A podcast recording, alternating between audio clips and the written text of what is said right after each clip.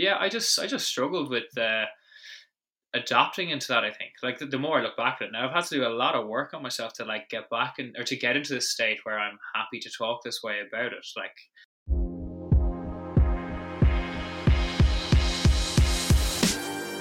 Hello and welcome to the Off Field Rugby Pod. My name is Brian Moylett, and each week I chat with a player or a coach about their journey in the game and get their insights.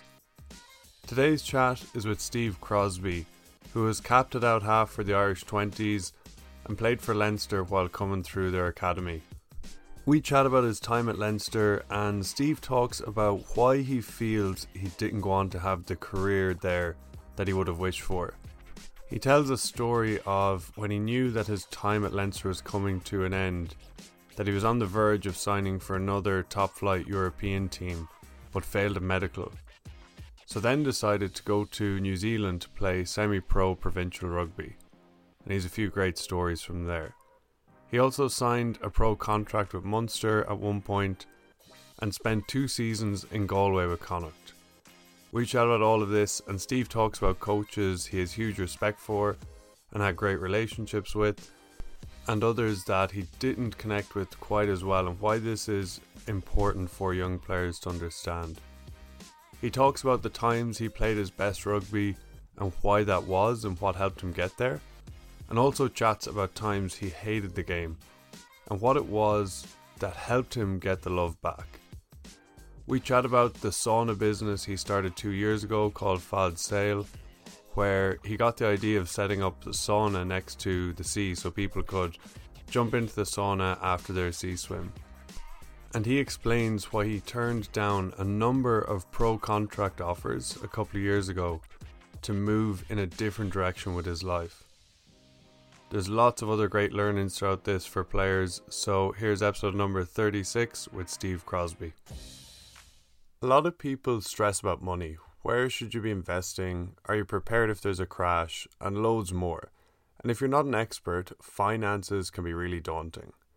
I know the people at Sparks Wealth, and they're brilliant. What they do is they educate you on your finances without any jargon. They create a personalized plan for you and manage your money so that it's working for you and so that you don't need to be worrying about it. You can book a free, no obligation Zoom call now on their website, sparkswealth.ie. So last week you were building uh, changing rooms, was it? Yes, the long awaited changing rooms. Uh, they're done now, thank Christ. But there'll be a massive asset to the service now, as opposed to having to come and getting changed out in the bloody car park and just get into the sauna. so it's great. Yeah, and, and where so where are the change rooms? Because with the Fad Saoil, didn't you start off with like a mobile a mobile sauna? Yeah, so started the business started in 2019 launched it with uh, in conjunction with um, Ironman 70.3 in Dún Laoghaire. So I was up at the 40 foot there. So for that week, all the Ironman athletes were able to avail of it for like their recovery just before the big race. And I was classing them. We operated officially that week, uh, that weekend even to the public. And then yeah, so it was originally on a barrel. There's a barrel shaped unit, just on like a custom built trailer, and uh, that was great, but we were restricted with a lot of time wise and days wise that we could operate, and you know we had no like guarantee of parking space. Even it was that kind of loose. So like we were getting, you know, I'd be up at bloody four o'clock in the morning to get that thing down there to burn it up, get it nice and hot, and make sure that we had our spot secured before anybody else did. So it just wasn't really sustainable. Like so, it was always about reducing, reducing, reducing. So reducing the workload reducing the costing, reducing everything. There's always the kind of game plan to get a functioning business, I suppose. Like, so, yeah, and then the one you've built is that is that at the forty foot as well? I've seen photos. No, so uh, then again during lockdown, so our first lockdown, oh no, lockdown 2.0, we'll call it. Uh, the long term business plan was to again reduce the workload, so reduce the mobility side of the business um, to have like more semi semi permanent structure that can be introduced into communities. So the the kind of longer term project was the shipping container. So it's one of the blessings of COVID that it sped that idea up and that concept up. So we built that up, and then um, yeah, we had it down in uh, Greystones, and then we also had it down on Bray Beach for a week for a kind of pop up for the week, and we managed to get the All Blacks in for that, so that was pretty cool. And then um, now we're back down in Greystones again, and we have the two units down there now. So we're going to set up the second studio with the old original barrel. So the two of them will be running down in Greystones. So you'll have one for like your kind of, I suppose, more quaint private sessions, and then the other for the kind of communal sauna experience. Class. And so people, I love swimming in the sea, and I love saunas as well. Um, Especially over in Canada.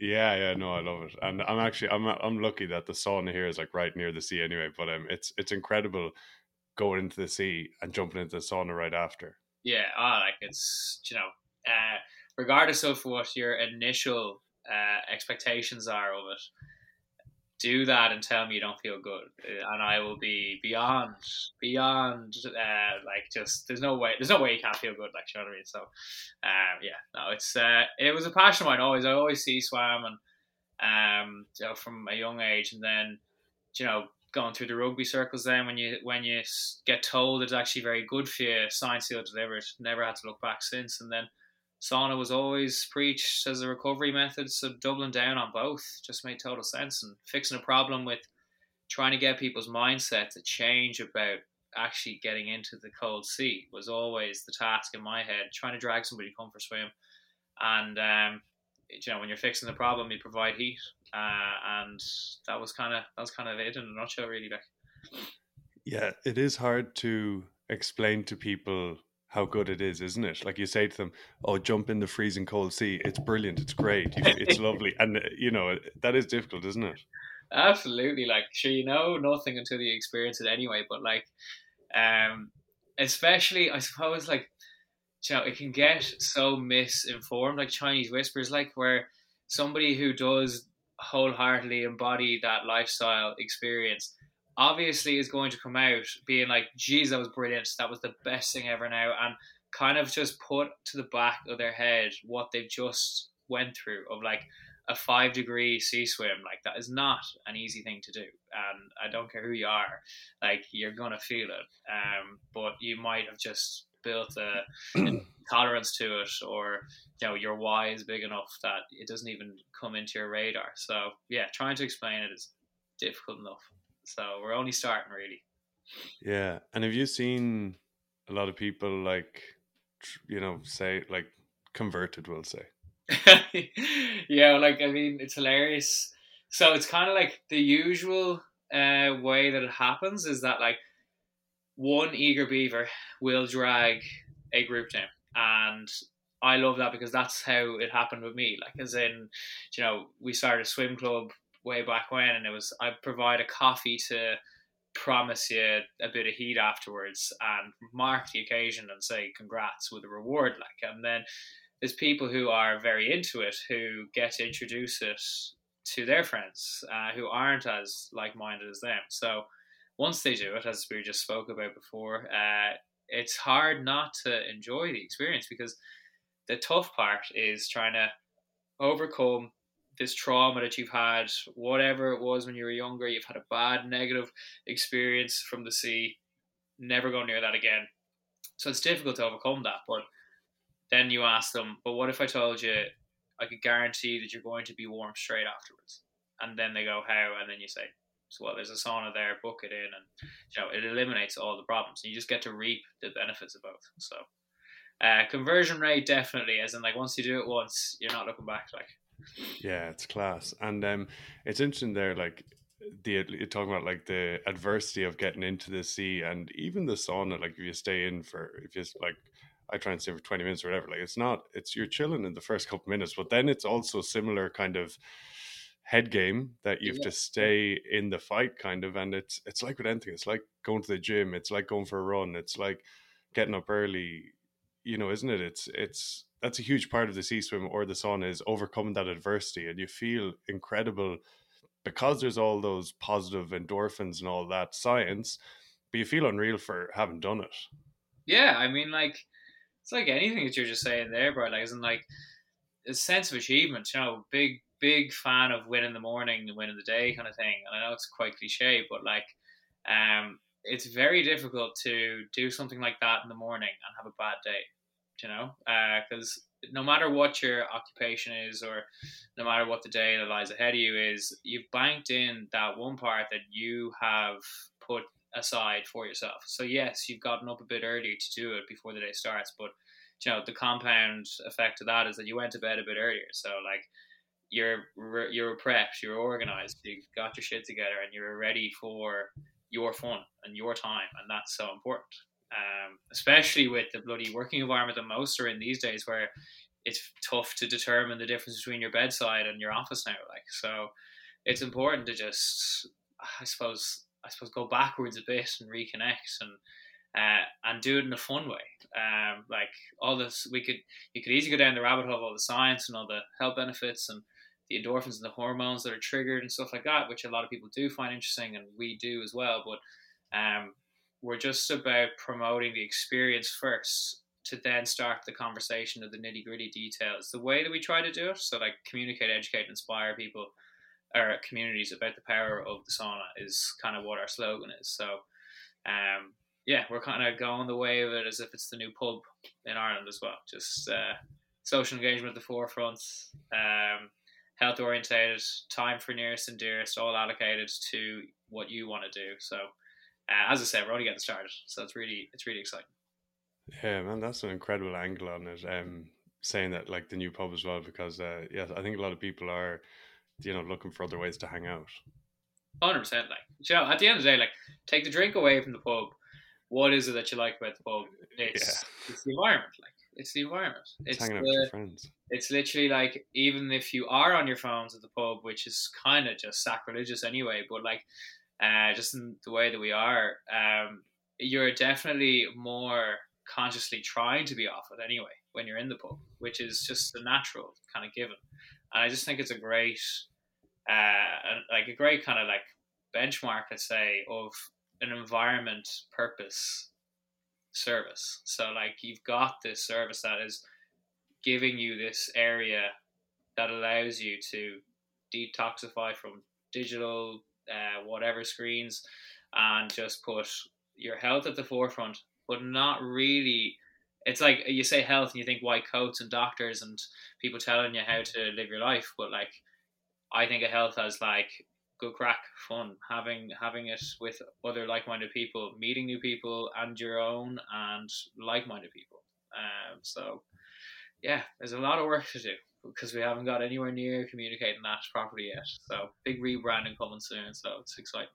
Well, yeah, that message was class. Um, and how did it, how did it come about? So, like you say, like when you're playing and stuff, that you were kind of swimming in the sea, and, and it's been something that you've done for a while. But like, why then did you just decide right i'm going to set up a business and i'm going to build a sauna and i'm going to like you know how, how did that come about um yeah i mean like as i said like swimming is always a part of me um but like that doesn't mean that like I think I think that even alone straight away, people are just like, oh yeah, sure, your man swims in the sea every day. He's mad. He's this mythical creature who just like does it twice a day and has gills now. Like it's it's not that. It's just like you go through waves and drops with it. Like as in, I'm now swimming like twice a week, maybe max, and like because you get you do get like obsessed with it. It's like training when you get you're getting really good at an exercise, you're getting really good at thing, you're seeing the outcome, you're seeing the output, so then you're like, I'm gonna keep on doing this, and it's just not sustainable. So like that to me was sea swimming. I was getting to a stage where like I was swimming every day, and then it it was like if I didn't swim, it was counterintuitive and counterproductive. Where like I'd just be pissed off, no matter what. Like I'd just be like, oh fuck's sake, I'm gonna have a bad day. Sorry, excuse language. But um, and then yeah, so the idea, uh, I suppose, like going through rugby, different uh, routes as well. Like started in Leinster, went to New Zealand, then short term in Munster, and then out to Connacht for a bit as well. And there wasn't a contract left, for, or there wasn't a contract offer for me in Connacht. Um, and you know, I'd gone the route of trying to secure a long term contract uh, with rugby to then worry about my studies after that. Now, I did manage to secure a sport and exercise management diploma in my time in Leinster in the academy. Um, but rug- like I was just obsessive with rugby, like it was my everything. So um, until I got that, that was the way that I was going to deal with it because I knew back then anyway that I just wouldn't have been okay with if something didn't work out and I would have just blamed it on like I was too tired because I was doing college work or whatever. Um, so then when I knew that I wasn't going to keep on Connacht, looking around elsewhere and had a few offers to go abroad again, but you know I was kind of like uh, I thankfully had written out a lot of goals coming back from New Zealand and um, it, they were very achievable, very like smart goals, we'll call them, like the specific, uh, measurable, attainable, realistic targets. And um, I just thought that I wasn't hitting it, so I had to kind of really think long and hard about what I wanted to do next. And um, yeah, I decided to go back to college because I had this idea in the back of my head after trying to get so many people to try and swim with me. Um, and I just knew that if I didn't get it in a framework or didn't get it on paper or didn't have like that push from a hierarchy from like an educational point of view uh, to actually make me do it because it wasn't natural to me to do that then I just would never do it so uh, as opposed to having this cool concept I just wanted to scratch the itch and uh, then started doing my research on it um, started seeing the barriers that to entry for the market. Started seeing uh, the trend as well of sea swimming and uh, hot cold immersions, and I just started getting quite obsessed with it as well. Like, and then just getting really, really into the possibilities of connecting it to everything and trying to create the perfect weekend day is what I was always kind of thinking of doing your kick of health, like going for your exercise, and then create a destination where that's the destination point. So like you run, cycle, hike, uh, walk to this destination, get your recovery aspect, and then replenish it with your treats and your coffees and your a lovely weekend day. In my opinion, I got I don't have much better ones to be honest. I agree. Um, and I suppose that's timing and everything in your life as well, and you know some young lads would be looking at me being like, oh yeah, sure, like the rugby didn't work out, so your man went second best. And I was like, like, in my head now, like I genuinely am so thankful that I'm in a place where I can look back at my career, my rugby career, and just go, I'm so happy with what I achieved. Because if you asked me that three years ago, I'd be like, oh yeah, whatever, what what career kind of thing. Um, but it's so nice to look back at uh, your traumas, I'd say, and like, uh, and I use that term because like I think like everybody goes through them, but you, you, you can either let them uh, guide, like you can either let them like I suppose bring you down a way that probably would be less attractive, or you can use them to your advantage and uh, like make sure that you do things differently and make sure you take action. And every action you take is an expression of value, and I think that that's kind of would push me on, push me on to go for it.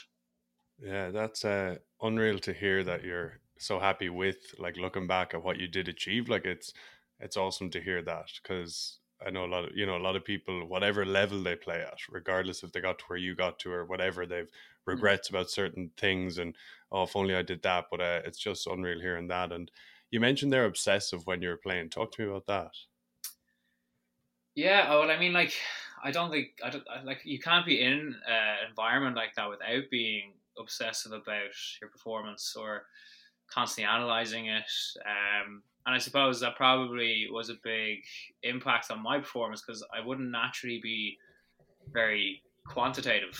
I wouldn't be very measured orientated when I was younger playing. I was just like I just liked playing a lot and probably wasn't aware of a lot of my skill set and you know, I was a fat little kid, but like I could catch and pass very pretty well, and like like hitting lads. So like that's all I thought of it, and like worked hard. Um, but then you get segmented into different measurements of like meters, high speed meters, gym scores, uh, like your off pitch stuff, and all this stuff. And uh, you know, for any bloke, it's quite overwhelming. And um, I suppose probably took me quite too long even to adapt to that environment. Uh, like so my best rugby years or rugby moments are my twenties years, like with Irish twenties and um, being coached by Mike Ruddock. I just really connected with him on that level. Like we had a very similar philosophy, um, and although I was probably you know not very accessible to my mates and stuff like that at that time, I thought that it was everything I wanted to do. So it was just totally okay with me. I had totally made up my mind that it was okay with me spending this much time on doing, you know, just watching rugby even or analyzing my my opposition or whatever. Um, so yeah, it definitely. When I look back, I'm like, holy god! Like if you split your hours into a week of say sixty hours, like it's there was about like fifty odd anyway minimum of a young bloke just watching rugby or rugby orientated activities. So I definitely categorize that as like in the higher bracket of interested. Uh, I wouldn't say obsessive because like I don't think that's very healthy at all for anybody. But uh, yeah, I like when you get to try to live your dream and it becomes within an arm's reach, you're going to do everything you can to make it a reality. So I suppose that's kind of what it was. Cool. Yeah. No, I I've diff- had different thoughts on this, and uh, I was chatting to a mental skills coach recently, David Galbraith, who works with Japan, and he said that like there's nothing wrong with because I would have thought being obsessive and all in whatever like could be a bit like you say bad or detrimental, but you're probably loving it, were you, when you were watching rugby and stuff, were you, or was it a chore? No, I, I suppose like when it's going well for you, yes, and when that was for me, I was very young with not a lot of worries like of life in general, even mm. you know. Mm. So like, um, it like there was a lot less factors to potentially worry about when my best years were anyway in my head. Um, but then when the times got tough and you're not getting picked and you're trying to break into a squad and you're trying to, you're just trying to think like, why, why am I not getting here? Like, why is uh, like, like starting to believe your own self talk. And if your self talk's very strong, very good, then game on. But if it's if it's maybe taking a hit and the voice in your head is saying this coach doesn't like me, he doesn't like the way I play, um, I kind gonna have to change my whole dynamic. I'm gonna have to change my game. I'm gonna have to change everything. Like if I get new diet, I'm gonna start a new diet. And it's like so things that like you think are connected but are just not. You're overthinking everything. So um, yeah, I suppose when things are going well, yes, you love it, but again, I would question how uh, cognitively in tune you are then about everything outside of rugby, and like so then, say when everything is going well and you're thinking that hard about it, and then an injury happens, like how the hell are you going to cope then? How do you deal with that then? Um, yeah, I suppose. Yeah, you know when you're um saying there, like yeah, for sure, I've had it as well. Where if something's not going right, you question everything. You're like, if oh. some, if, you know, if you've one little setback, like you get dropped off one team, and it could be a splitting hairs decision, you don't know, but a coach will be like, oh, is it Steve or Brian? Jeez, I'll just go with Steve and yeah. you know then you all then i'd be like i'm the worst player in the world i'm useless i'm no good and then you question everything but um when you're saying there mike like i was coached by mike as well he's unreal and that you were playing your best rugby under him and like you said you were a fat little kid or whatever but uh was it that he just like let you be you like you just were you just played the way you were the way you always had in school and just expressed that yeah, I suppose I just got his system very quickly and probably faster than others. And in my own peer group, I would have definitely perceived myself to be a bit of a natural leader um, as well. So, and then also in the position I was playing in a 10, it all just seemed to fit very well. And on top of that, I worked my nut off. And I think Mike saw that very early on. And but I got on very well with Mike from a like a I suppose like a an emotional level, like very charismatic. You could you could throw a joke at him and not worry about the the wrath. Like uh, for me anyway, um, and that was a very important part for me with people. Full stop. Uh, never mind a coach or not. And I'm only realizing that now. Like as in.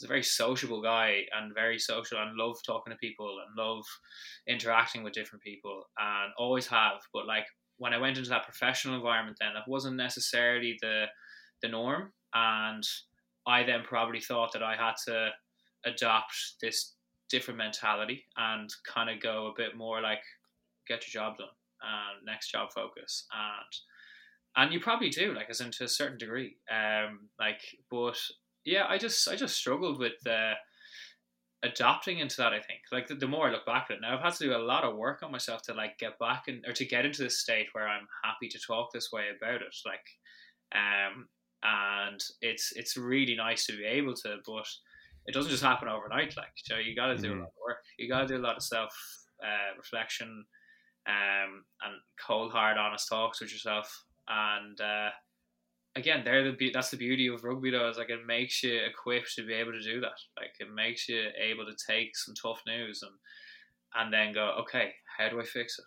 Problem solve, and just adjust to the external factors that are facing you now. Like, yeah, um, yeah, I understand as well that self reflection. I think I think what I've found is a big part of it. Um, you kind of think like I, I was doing my best at that time, whatever my best was. You know, like yeah. I'd look back as well, I'd be like, should have done this, should have done that. I should have been this way, should have been that way.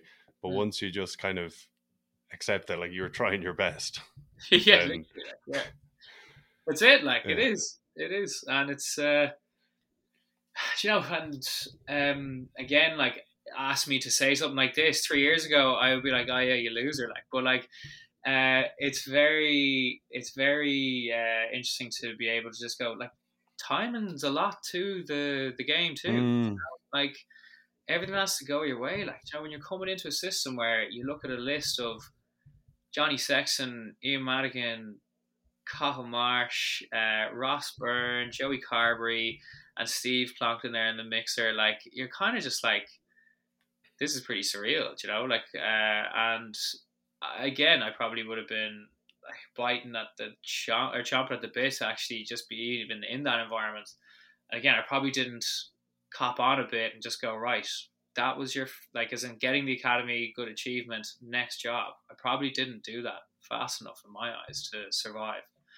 Um, and then you'd like, yeah, again, like add the list, Jimmy Gopperth coming in the mixer as well. Like, so just kind of like time is everything. Uh, a coach's perspective as well is everything. You need to have that relationship with them, and it's getting harder and harder for blokes to actually put the hand up now with the conveyor belt, the talent that we're producing in the country.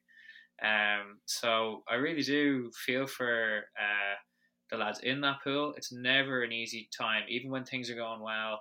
There's nothing secured yet. You never have security, so um, it's just being really focused on actually remember to enjoy your time and also to just just work your nut off. Like do what you know you're good at. And then if something does go wrong as opposed to you and I changing absolutely everything maybe try changing one thing first and then see how that goes as opposed to throwing everything out and just going all right starting again starting my whole career again. I'm going to be a completely different player. Yeah. I'm going to be yeah. a new man. Yeah and so you got um got a couple of caps for Leinster, and then so what? At the end of the academy, was it they just said there's that there's nothing there for you? They're not keeping you on. Yeah. Um. Again, so like I started making my caps in Leinster when I was in like second year academy, uh, and again just catching a lucky break through a few injuries, and I had a good preseason and uh, got a few nods and made my debut against Scarlets for 20 minutes off the bench and dreams come true kind of stuff. And then uh, Ben Te'o got signed then, and um, uh, I was playing 12 at the time, and then Matt O'Connor was involved as well at the time. He's the head coach, and um, he was like, "Look, Steve, you're going well, but uh, we need to get Benny some game time." Totally understood, uh, probably too well, and not be and not be more annoyed about it. Um, but then that game, geez, it was Edinburgh we were prepping for, and I probably just did the one thing that no player should ever do, and I just switched off. I was just going through the motions through the prep week of training, and I was like, "Ah, sure, look, Ben's playing. I'm not going to be involved." Blah blah blah. I've been told that I'm not going to be involved.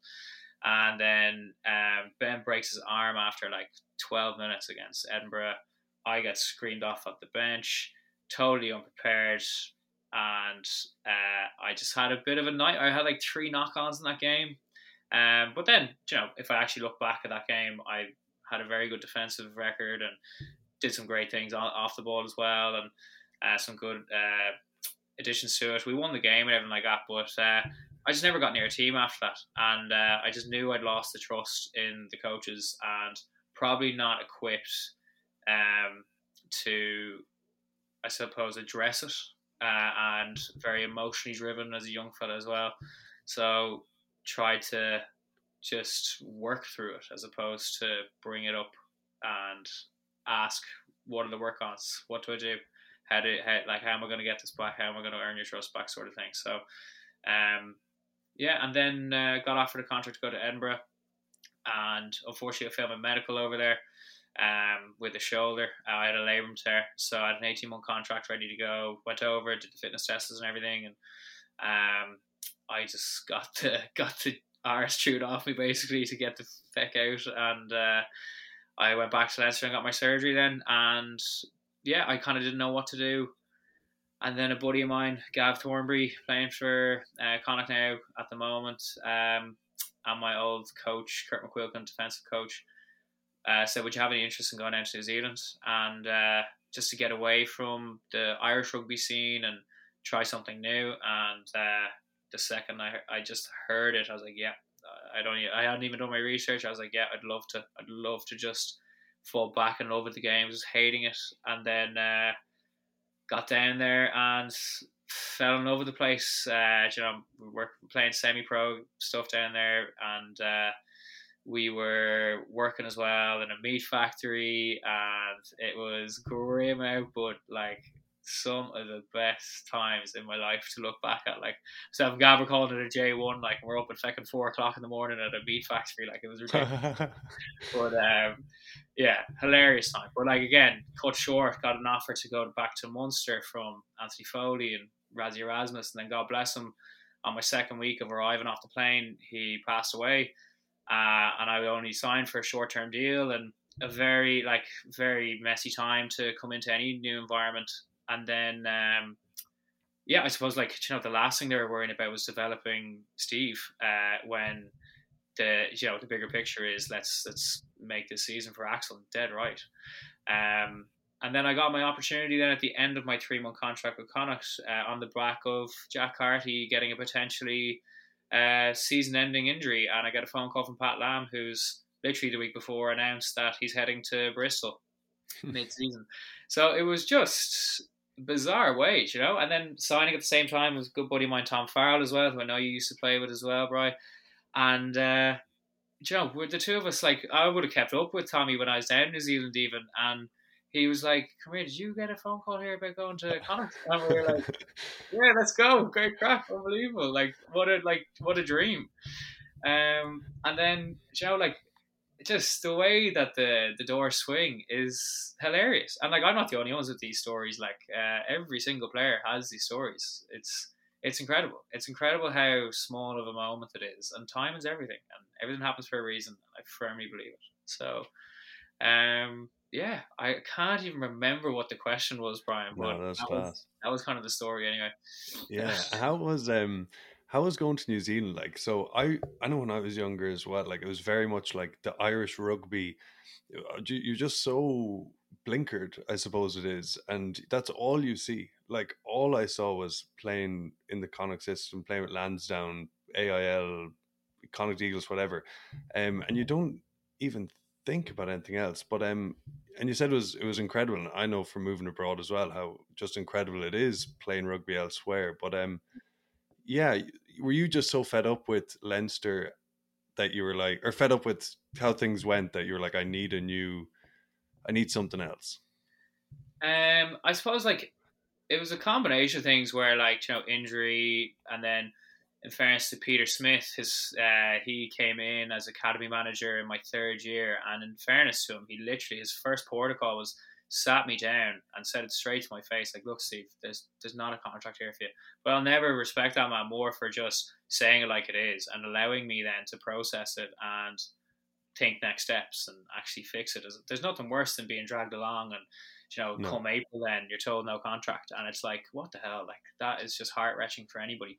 Um, and I suppose yeah, so it's like that, and then also the the kicking the nuts with the injury and losing the contract to Edinburgh um, I was kind of just like I did a lot of thinking off the pitch for the first time, really, like because I hadn't really got too much of a of a bad dose of an injury, and just started thinking as like like you were just saying there, like as in I never thought of anything other than rugby, like and nothing mattered, like school, good luck, like it didn't matter, uh, like, um, and I suppose you get praise for that as well for like dedicating your life to it, which is also kind of a negative too. Like as in it's it's not really that healthy for driving that type of an environment for a young fella. But again, you do have to sacrifice a bit, but like not bloody everything.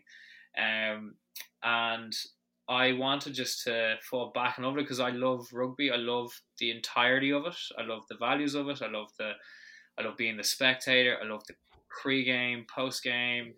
I love like I love the culture. Mm. I always will. Um, and I wanted to get a taste of that, and you know also play play a power sport like so. And then New Zealand was always something on any boy's uh, mind uh, who was interested in rugby, and Josh he came and Christ, like it was a short, it was a short stint, but God, I just can never, I'll never forget the memories I have down there. Like, uh, just even simple things like you would never uh, think that you're thinking on a pitch back in Ireland. Like, say, like, you know, I came on off the bench my first game Wanganui, and uh, I see a prop uh, just on a sideline rock, clearly eyeing me up, being like, I'm going to run over this little fella here. And I'm thinking I'm going to shoot out a line here now and shot this lad by the ankles because he doesn't even know what I'm capable of here. And sprint off the line, shoot off the line, complete defense system error. And like you know, it didn't matter in my eyes because I was to do it. I was to catch him because I just thought that he was going to run me over, or that he thought he was to run me over. And he just no looks. He just sorry, just stares me in the eye and just tips the ball on like this, and just like a, a line break straight away. And I was like, fantastic start to my career in Wanganui anyway. but like again, just not even realizing that that's the way that you eye up somebody who's in front of you. Like, okay, 120 kilos. He's all he's doing, and it's all done in a snapshot.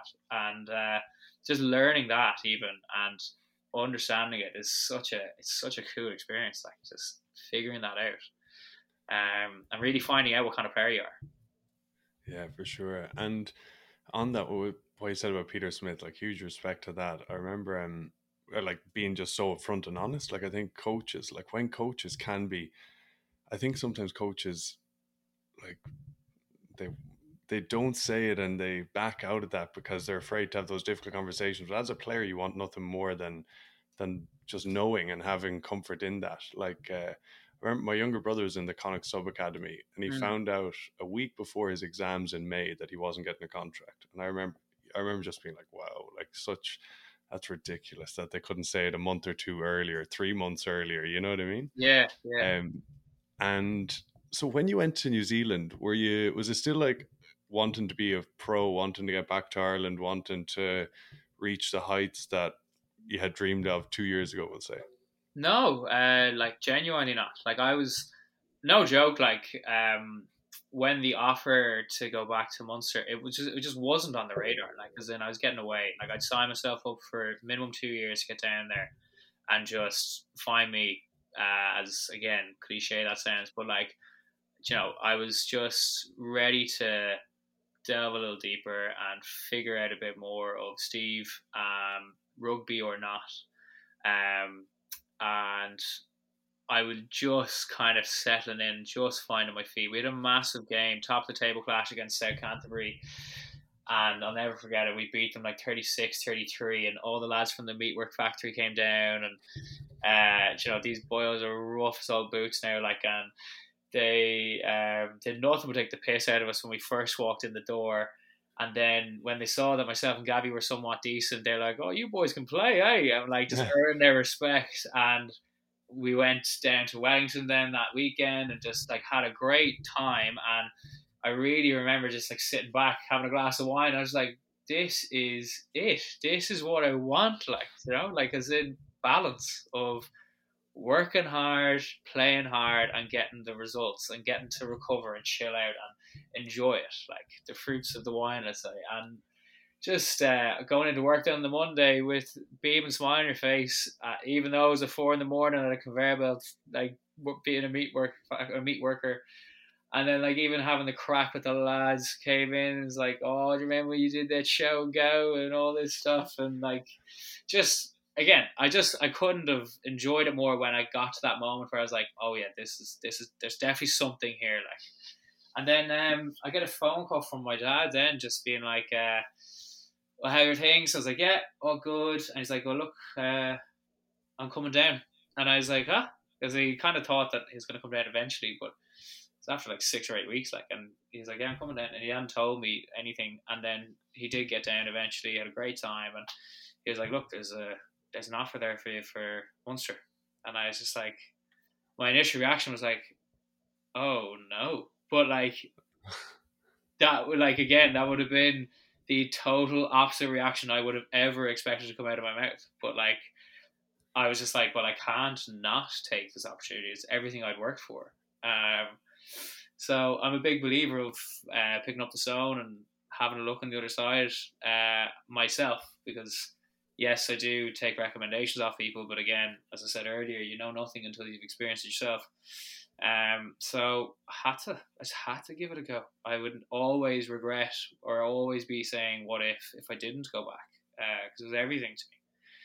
And then yeah, everything happened then, and um, yeah, again, just like an unbelievable journey, an unbelievable journey, like. Yeah, and what was semi-pro down there? So like, was that I know ITM Cup and like country is that like the one below that?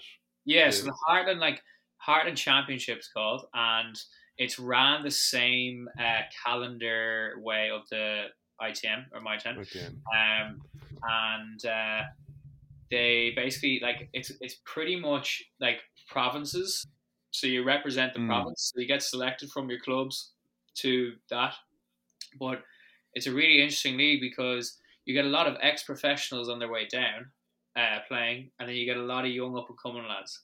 So mm. there's a big gap there usually between the the young bucks and the old fellas, and it's it's a great league because you know you've a really high standard, but it's kind of like college football. There are a few mistakes, but that makes it really entertaining. Do you know what I mean? So, yeah.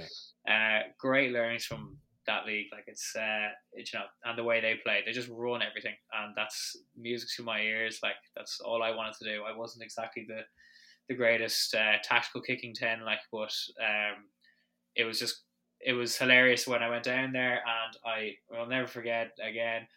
First line of clearance, like we're on our twenty two in the pocket, bash a kick, absolutely delighted myself and the lads are screaming at me, being like, "What the fuck are you doing?" Like, I was like, "What you mean?" Like, just like, "Three two here, like we're on." like, I just didn't even come into my head because I was so driven into like zone based training and like get out of here and like you're in danger, kick it, get out of here, and I was devastated because naturally.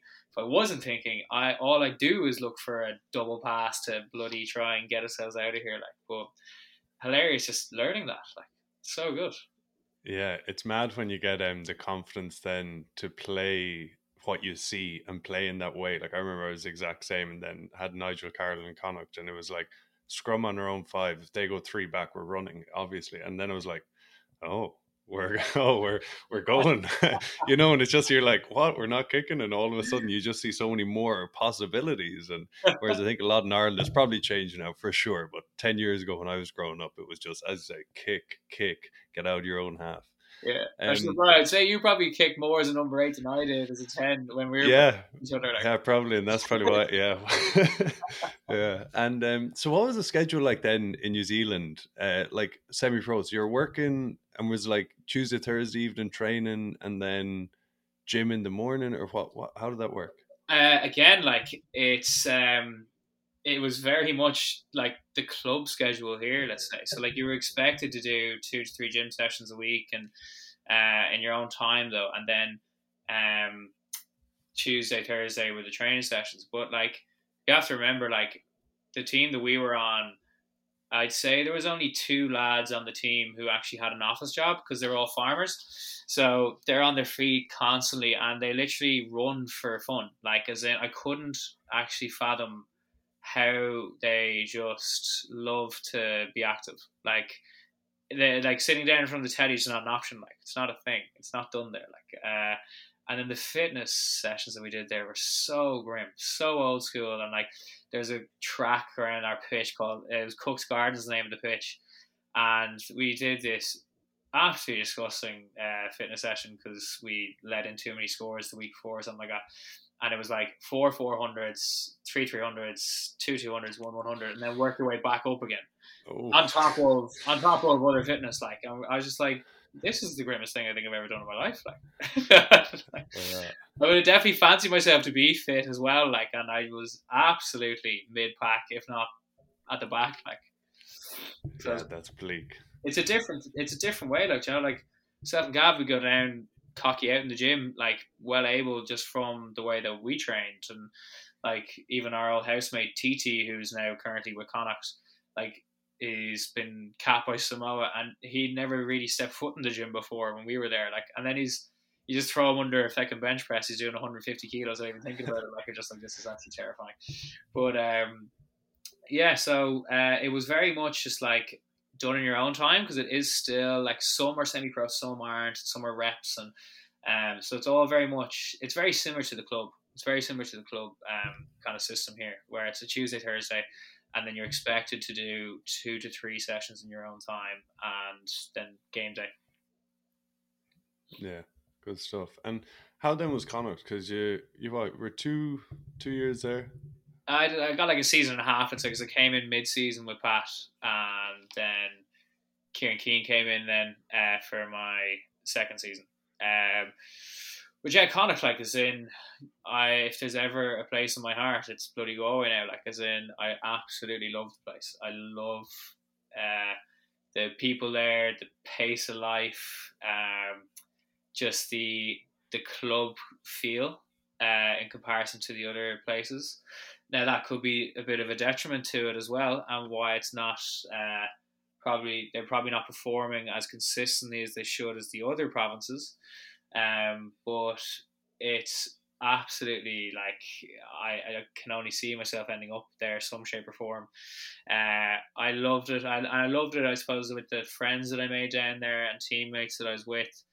Um, but you know, from a, that was all off pitch, and then from a rugby perspective, it was terribly frustrating. Like terribly frustrating for myself. Like um, in particular, like I remember actually getting a, a few strings, a few goes, came off the bench to play against the Cheetahs, and just you know doing well and securing the bonus point win against them, and then getting the nod to play against Edinburgh. Then the following week, which again had a lot of emotional attachment to it for myself. Um, and then I remember kicking seven out of seven kicks against Edinburgh. Came off after 65 minutes and just delighted myself.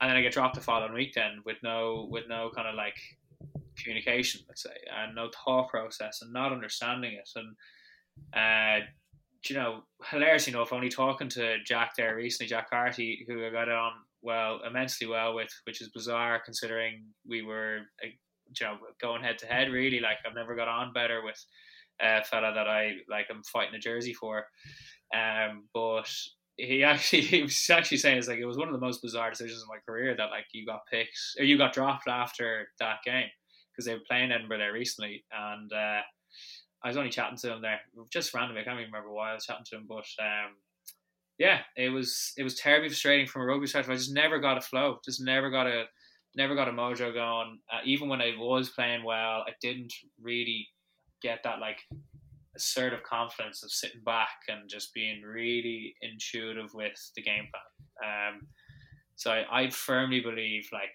uh, if I was given about three or four cracks at it and just three or four like starting games to be able to get to the pace, understand that pace, and then uh, make my mistakes. Everybody will, everybody does, and just make sure you don't make the same one twice. Then I I wholly wholeheartedly believe I would have had a much better crack at it. But you know, you can't ask for that game time these days. Um, it's it's terrible. It's terrifying at how cutthroat it is until you get credit in the bank, until you're you know known as X player and X player does this, and that's the part of Irish rugby I really hate. Uh, you get pigeonholed straight away uh, into that kind of player, no matter what kind of work you do, um, or how much you work on your your negatives. It's always gonna go back to the way that you have been perceived. Uh, so, yeah, that was Galway. It was uh, absolutely amazing, but then from a rugby perspective, probably a lot. A very, yeah, it was very frustrating from a rugby performance perspective. So, That's um that's mad that you kicked seven out of seven and didn't play the next game and didn't get any um any communication as to why. I just yeah, it's so it's just bad. Yeah, it's just a that's bad. Oh, it's it's yeah. I'm sure. Look, it's I, am sure I'm not the only person who's gone through that. Yeah, yeah. I'm sure. I'm sure you've been on your fair share of tough conversations as well. But like, you'd rather a tough conversation than no conversation. Uh, so. Yeah, and if a coach can let you know what you need to get better at, because like you say, I only it's only now that I'm coaching a good few years and I'm a bit older and all that that I I can see things from a different perspective, and you see like players as people, and you understand having been through those that you can't just be like not put someone in a team and not explain why. Because then, as that player, I just as we were saying earlier, it's like you go through I'm useless, I'm this, I'm that, and then you you could nearly be done for. Meant yeah. you know you could. Yeah, I just yeah it's. Uh, you know, it's it's uh, coaching is such an art. Like it's it's nuts. Like I'm obsessed with Lancaster, uh, his philosophies on it, and just the way he he does things. I just um in awe of it. Like it's it's actually insane at how he manages people. Um, by the sounds of it, um, as well. Because I'm obviously not in the environment, but like, Christ, I, I don't think I've heard of a man just collectively have such respect in a squad. Yeah, so, for sure. Likewise. Um, and then I saw you were in with Enda McNulty working with him. I saw on your LinkedIn for a year. How? Yeah, yeah. How was that? Um, great, man. Again, that's kind of naturally where I thought the route I wanted to go after rugby, and the course I was in, so was in sports and exercise management in UCG. Um, it offered a placement uh, stint for ten weeks, and I had received uh, quite a lot of mental toughness training from Enda when I was in the academy and got a lot out of it. And uh, I just reached out to him, just saying, "Look, I, I am looking for ten week uh, placement. Would you be keen on taking me on board? I'll do I'll do whatever you need me to do, sort of thing." And uh, great experience, unbelievable experience, because uh, Enda's Enda's uh, business was growing immensely, and you know uh, he's you know, let's say he's quite a controversial character because he's very uh, set in his ways, and he will he will put you on the spot and he will question you. Um, but again, like I only I only just absorbed as much as I could because it was it was immensely tough for me to kind of like you know when I wasn't going to rugby or going continuing on rugby, I just kept on seeing like oh I'm failure, I'm going backwards here, and oh I can't even go back to college and uh, only for my girlfriend really just kind of snapped me out of it, just being like, "See, are you joking me?" Like, as in, just because you're not playing rugby doesn't mean you're going backwards. Like, if anything, you're going forward here. You've released that, you've done that, and now you're getting to go forward with your education, secure that, and then move on to your business plan and do XX. And then it's until you start thinking that way, uh, and again, doesn't happen overnight. Do you really think that you're actually getting anywhere? And I suppose Enda really helped me with all that. And again, would have driven me to, uh, you know, I suppose, back up the chat that you're saying about this concept and this business idea. And I was like, I'm just a devil for trying to connect things always. I was like, Enda, look, when I set this up, we could easily bring corporate uh, things to here, or sports players here, and you know, it just it just connects so well. And he was like, okay, set up your business first, and then we'll talk. And uh, again, tough to hear when you're all excited and everything, but unbelievable to hear and also you know put your fucking words to action you know um so that was class. It was great to great to experience and uh, see from two sides of the business uh, corporate wellness and then um, sports performance as well. So really varying uh, ends on the spectrum there on levels of detail and knowledge and different wants and needs. Uh, again like there's no point in going in talking about detailed diet plans to corporate wellness where you're talking to professional athletes who know it inside out and are just looking for 1% better as opposed to you could get a 15 10% or 20% gain from these people here. Like so it's just so interesting such an interesting business. Um, and then but yeah i had my idea at that stage. So i was just using it to kind of i suppose constantly bring it into my my realm and my environment and how is this going to benefit me? Yes okay i can do this with this this information is useful this way will work blah blah blah. You know, so it's really easy when you have a purpose. Uh, it's really great to be able to just actually see these examples and use them as case studies. That's cool. Yeah, I um I a chat attend on this, and I think he's incredible. I love people like him, Tony Robbins, all those kind of people, whatever label you put on them. But um, it's funny you mentioned there about your ideas for years down the line, and it's always the case, isn't it? It's like do step number one. Yeah, yeah. You Oh, know, yeah. so many people, and I have been there in the past. You have all these dreams and ambitions, and this, that, the other, but you never do step number one, and that's what holds ninety nine percent of people back. You know, they've all these 100%. dreams. Hundred percent. I think like if you have a creative brain, probably the hardest thing to do is actually get it on paper or conceptualize it or framework it. Um, and it's those who manage to do that. And then, like any, like for any sportsman, for a rugby player like yourself, myself, like once I can see a process and a system, I'm I'm in. And I, it doesn't matter how much input is needed. Then it's because you know the output's going to come. And when you see that process, it's like okay, easy. Yeah. You just want to attack it. You just want the grind. You just yeah. Once you're when you've been a player or whatever, yeah, you just want to get Yeah. after that. Once you know there's a vision or something to go forward. You train yourself to work through tough parts. Like even when you're about to get sick during a fitness session, you tell yourself to just keep going. you get Yeah. through it, and you get through it, and you do it all the time, and you experience it, and you feel great after it. And it's like it's so worth that moment of nearly giving up to just suppress it for that extra 10 seconds and just see the other side like It's incredible. Yeah, and that's like what we were chatting about at the start. Like I was even on the rower this morning and like that. You just you want to quit, you want to quit, you want to quit. Same way, I'm sure you're swimming in the sea, same thing in the sauna, same thing. It's like I want to get out, I want to get out, I want to yeah quit. yeah, you just yeah just keep going. Um you've been you've been around your time, but when um when you're leaving Connacht, you said you had a couple offers. Um, where where were they? Like, why why did you put a full stop on the rugby?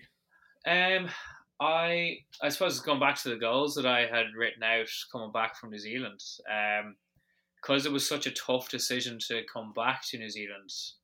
Um, I was like, I'm gonna make sure that I reach these things. So I writ them out to make sure that these are going to happen, and then if they don't, I need to have a really long, hard look at myself uh, and what I'm doing after that. Because rugby's not forever, and again. I love the way rugby does. Well, again, from I can only speak from my experience.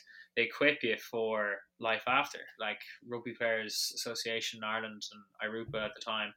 Um, so I was always, I was an ambassador in the academy for them, and um, just the, the I think a lot of guys don't even realize the amount of work that's done there from their side of the business and how they equip the whole round human and make them actually capable to transition into life after rugby. And uh, during my injury and during my downtime, probably the first time I really ever had to think that way. And when I did, I I, I couldn't stop thinking about it. Then I couldn't stop thinking about Plan B and like you know, as a young as a young fella at the time, I was twenty five at the time and been to Leinster, New Zealand, Connacht Munster in a very short succession of seasons, mm. and it was just a lot. And I was like, "Is this sustainable?" And with no degree behind your belt, I chose that route because I was confident in myself as a young fella making Irish twenties. I was like, "I'm gonna secure this thing coming out of the academy. There's no way I'm not getting a two year contract." Uh, and just having that sustainability to be able to just go and actually do studies um, off outside of rugby afterwards. And um, yeah, that was that was basically it. It was just this, the the targets I set myself. So like I had offers over in England and over in New York when that new place was opening up, that new MLR was setting up. Before it was set up, it was like the first year of it. So a lot of unknowns. And again, if I had a degree under my belt, probably definitely would have jumped on the plane and gone for another adventure. Why not? Like, as in, there's many benefits to that too. Massive networking opportunities and massive experience and another culture. Um, but I, as I said at the start, like everything happens for a reason. I chose my route. I set my stall out. It didn't happen the way that I planned, uh, but I had my goals written. So that's that's why I stuck to it. That's why I was like, I'm going to go back to college and get this thing.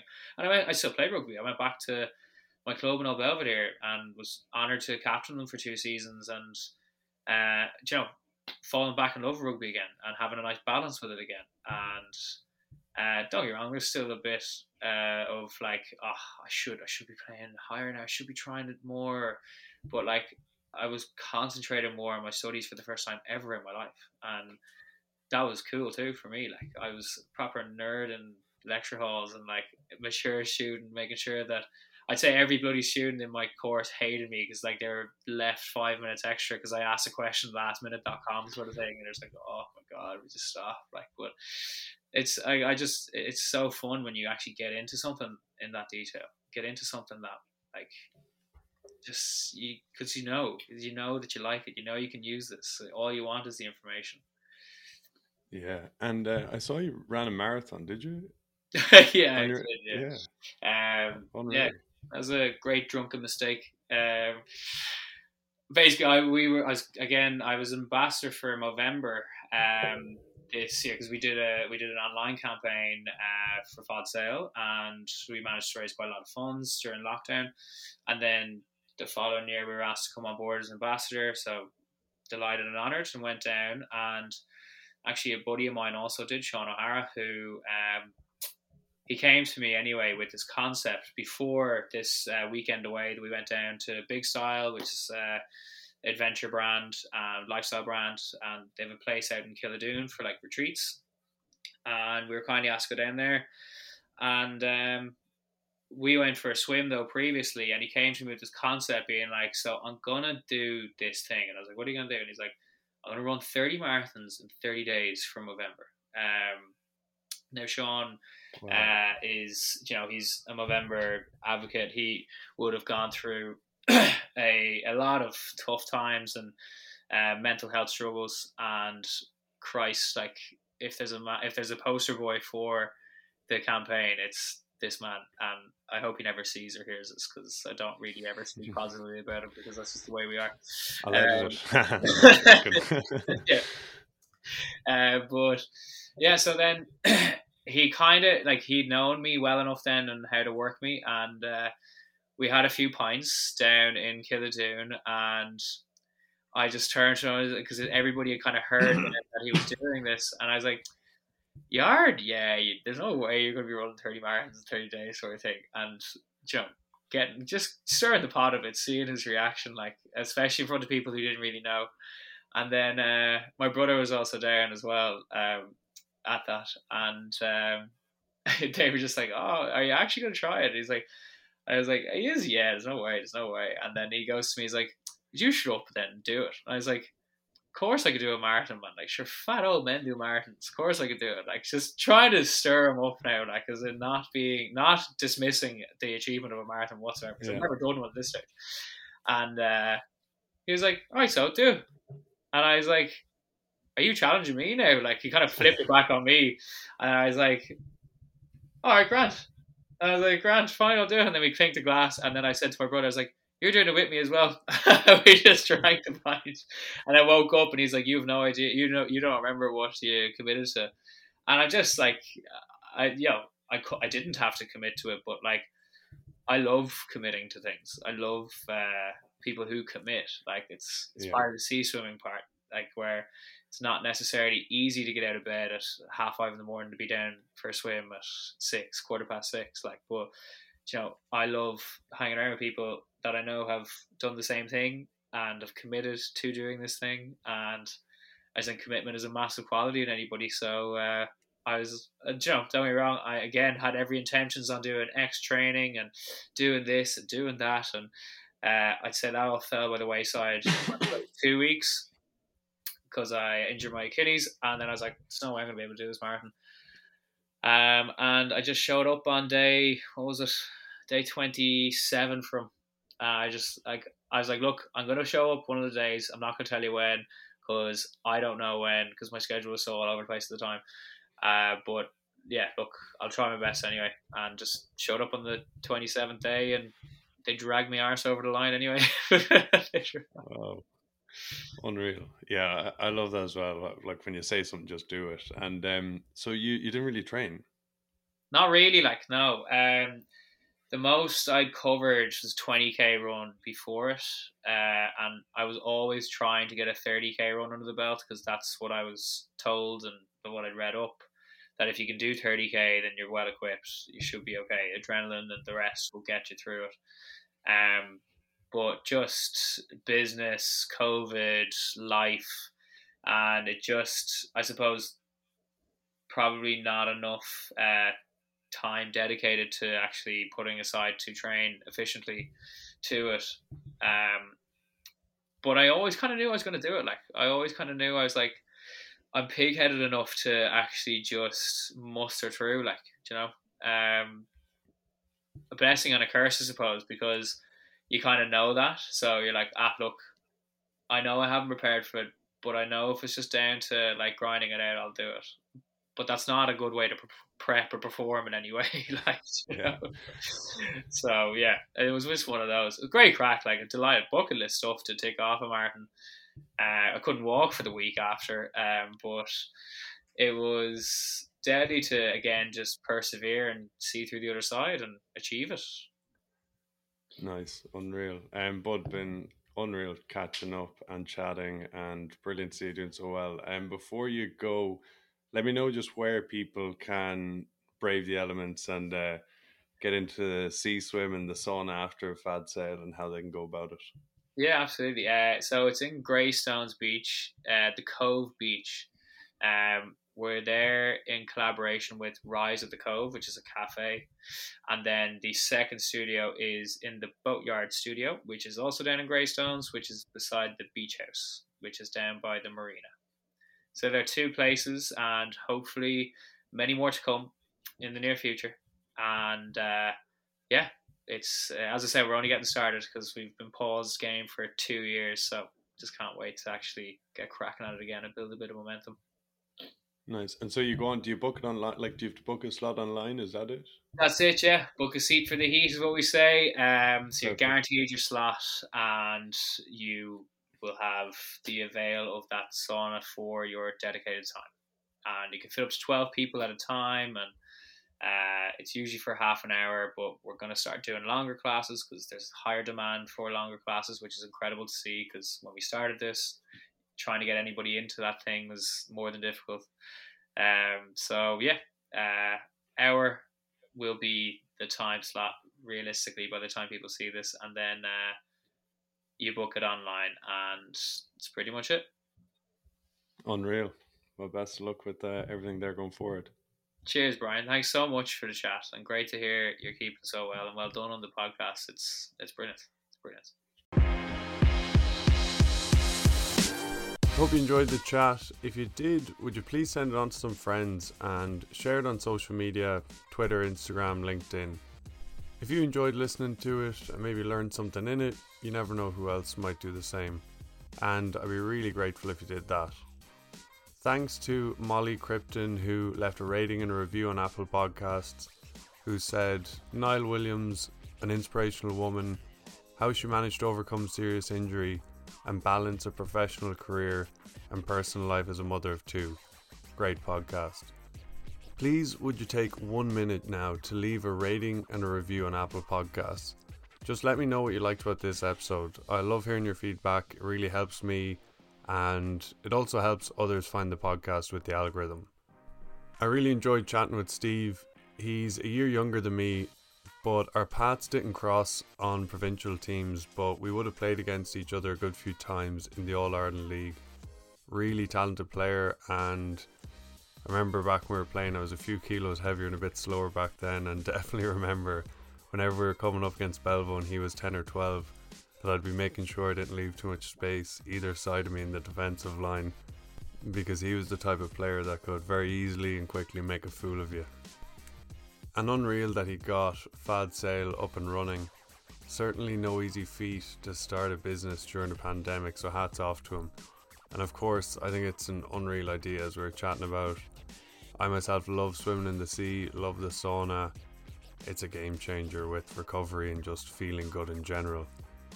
I know that if you don't ever swim in the sea, you think people who do so are crazy because I've been there when I was younger. But if you do, do it the odd time or regularly, you get it.